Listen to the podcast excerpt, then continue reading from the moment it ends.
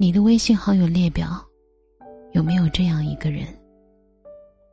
你们虽然认识时间不长，但却拥有了好几百页的聊天记录。你们虽然不是情侣，但却彼此懂得，胜似情侣。他会在聊天中跟你介绍自己身边的朋友，会跟你汇报自己每天的行程，会秒回你的信息，会跟你倾诉他的烦恼。认识他以前，你是一个高冷孤独的人，不喜欢在微信聊天，说话只喜欢讲重点，情绪只发泄在微博。认识他以后，你成了话痨。会期待每天的那一句早晚安。微信一响，你会下意识的猜测，是不是他呢？你的所有不开心、开心，都会第一时间跟他分享。你们彼此都是对方最真实的人。你曾无数次的在梦中见到他。他也许诺，想跟你一直在一起。不知不觉，屏幕对面那个人成功渗透了你的生活，成了你最重要的人。现实中，你不一定会爱上人，隔着屏幕，你却爱上了。这句话是小雨跟我说的。小雨在网络上有个好友。认识了半年，彼此看过对方的照片，但是至今没有见过面。他跟那个男孩是通过游戏结缘，在游戏中绑定了情侣关系。一开始，小雨只想找一个一起打游戏的朋友而已，但是游戏打多了，聊天聊多了，渐渐的产生了情愫。小雨跟我说。我们每天都会互道晚安。我喜欢赖床，他会在早上打个电话叫我起床。他会偷偷给我买新衣服寄到我家里。游戏出新皮肤了，也会第一时间送给我。我一直都是一个抗拒网恋的人，但是认识他以后，我觉得网恋好甜呐。我们约好。等疫情结束要见面的，他来我的城市，我请他吃火锅。我们虽然穿梭在不同的两个城市，但是心却越走越近。但是就在前几天，他突然回信息很慢，甚至不回了。我登录游戏发现，他单方面解除了情侣关系。后来问他的朋友才知道，原来是他的前女友回来找他了。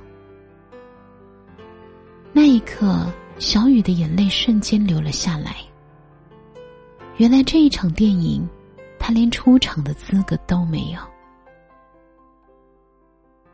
我谈了一场恋爱，隔着屏幕哭，隔着屏幕笑。到了分手。也没能抱上一抱。那个每天都陪你聊天的人，现在怎么样了？娜娜跟我说，习惯真的是很可怕的东西。我用了快一个月，我才慢慢接受他不会给我发信息的事实。终于可以晚上不用醒十几次，看他回家了没有。终于。不用早上一早睡醒，看他有没有给我发早安了。我曾经天真的以为他会一直陪着我，直到失去联系以后，才发现，原来我在他心中，也只不过是一个举足轻重的小角色。更讽刺的是，我想去找他，但是却找不到合适的身份。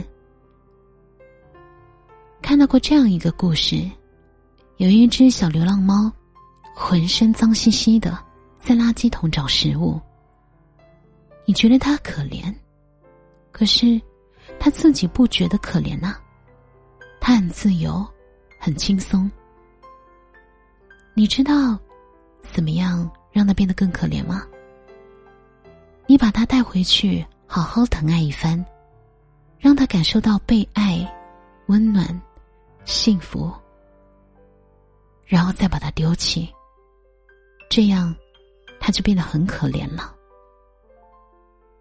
人也是如此，当感受过被关心、被呵护之后，突然的离开，会成为一辈子的阴影。有的人说喜欢你，只会隔着屏幕说上千遍万遍，却从来没有出现。真正爱你的人说喜欢你，是无论距离有多远。天气有多么恶劣，都要见到你。爱情从来不是刻意营造的仪式感，也不是定点定时的问候，更不是屏幕对面那百转千回的套路。它是我需要你的时候，你都在。它是彼此能触碰到的温度，能听到的温柔。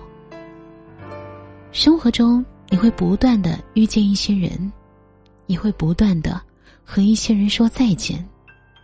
从陌生到熟悉，从熟悉再回陌生，从臭味相投到分道扬镳，从相见恨晚到再也不见。有些人也只不过是彼此寂寞时候的陪伴，当遇到新的人的时候，也就散了。你又何苦沉沦在里面，出不来呢？着路灯，一个人走回家，和老朋友打电话。你那里天气好吗？有什么新闻可以当作笑话？回忆与我都不爱说话，偶尔我会想起他，心里有一些牵挂，有些爱却不得不各安天涯。在夜深人静的时候，想起他送的那些花，还说过一些撕心裂肺的情话，赌一把幸福的筹码，在人来人往的街头想起他，他现在好吗？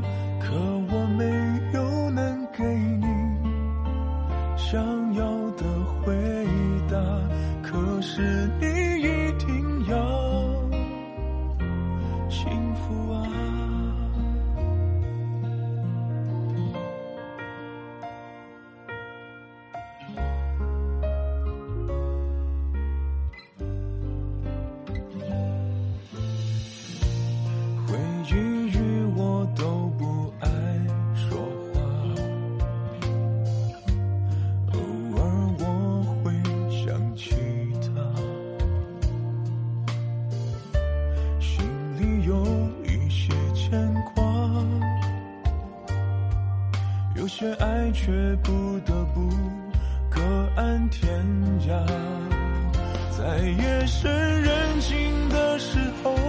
想起他送的那些话，还说过一些撕心裂肺的情话，赌一把幸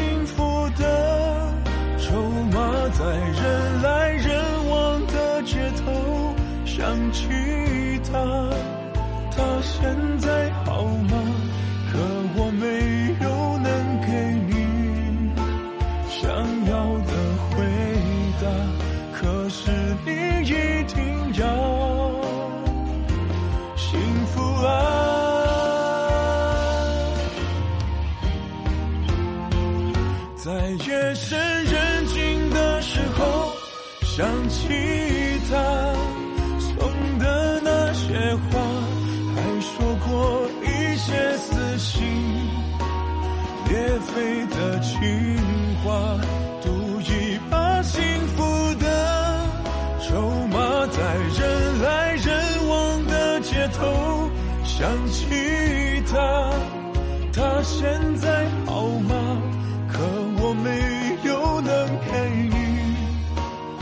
想要的回答，可是你已。